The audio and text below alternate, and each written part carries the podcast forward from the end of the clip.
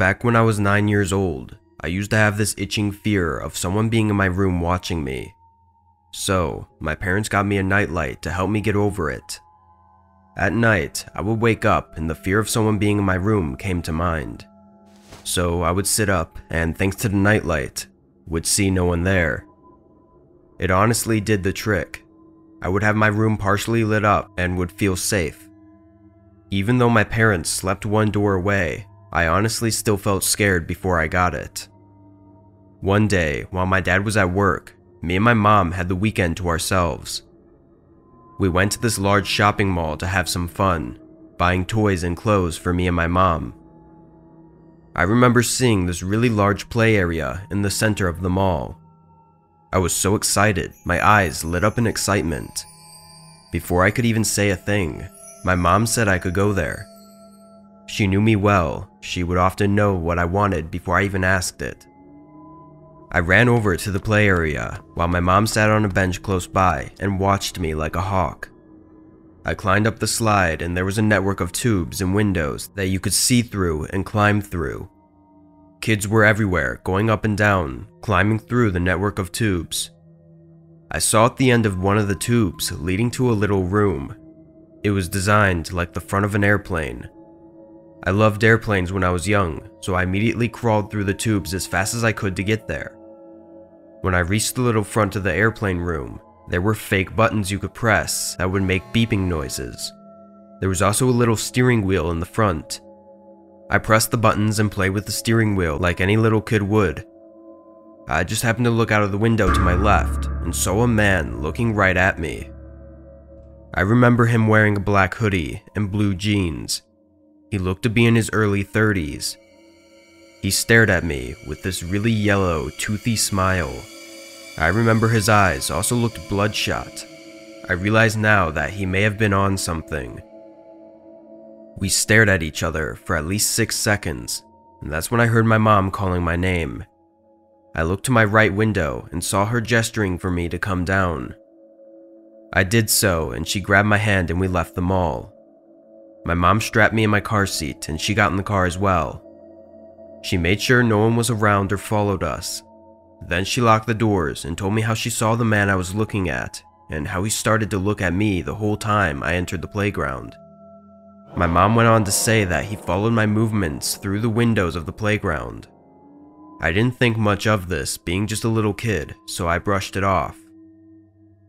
That night, my dad called my mom, saying how he was stuck at work doing overtime due to the lack of employees who were available that night.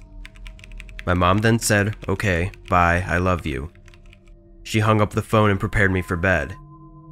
She plugged in my nightlight, tucked me in bed, and kissed me goodnight. Hours passed, and I remember waking up early. I tried looking at my alarm clock. I purposely kept it at the end of my nightstand so I could always read it right there instead of having to get up out of bed to look at it. But I couldn't even see my alarm clock. It was pitch black darkness. All I could see were my bed sheets. Literally nothing else was visible in my room. I then realized my nightlight wasn't plugged in. But my mom plugged it in, I thought. That's when the fear set in. The fear of someone being in my room with me. Right when the fear started to set in, I heard a loud creak right in front of my bed. A cold chill went through my body when this happened. I instantly scrambled to reach for my lamplight and turned it on. Right when I did this, I saw a man staring at me with bloodshot eyes at the foot of my bed. He then smiled in this toothy yellow smile. I screamed as loud as I could with fear. The man then bolted and jumped out of my window right before my mom came in, but she wasn't fast enough to see the man leaving. I told her there was a man in my room. At first, she didn't believe me, but then I told her that my nightlight wasn't plugged in, and how she plugged it in when she tucked me into bed. She paused and thought for a second.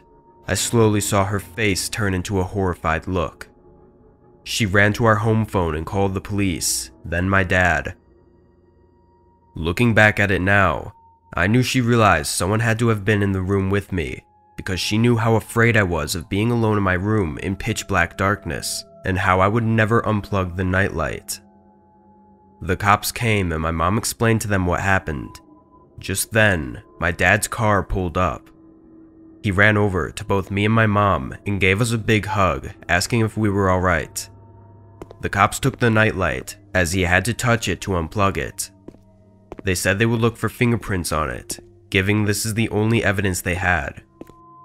It was unclear how he entered, but we assume he entered through my open window. The policemen searched our property, but found no signs of the man. They also told us that the nightlight had no fingerprints on it, which means he wore gloves. The cops said they would stay outside of our house for the night and see if he would come back. My parents were okay about it and went to bed. I didn't get any more sleep that night, but now that I think about it, the man I saw in the mall smiling at me and the man in my room had to be the same person. They had the same exact smile and bloodshot eyes. Then a sick realization came to my mind. For that guy to know where I live and literally crawl through my window into my room, he would have had to have followed us home. How did he do that? I have no idea. The cops never found the guy. We moved to another town now, and I thankfully grew out of the fear of someone being in my room. I'm 15 now, and I exercise and work out every day.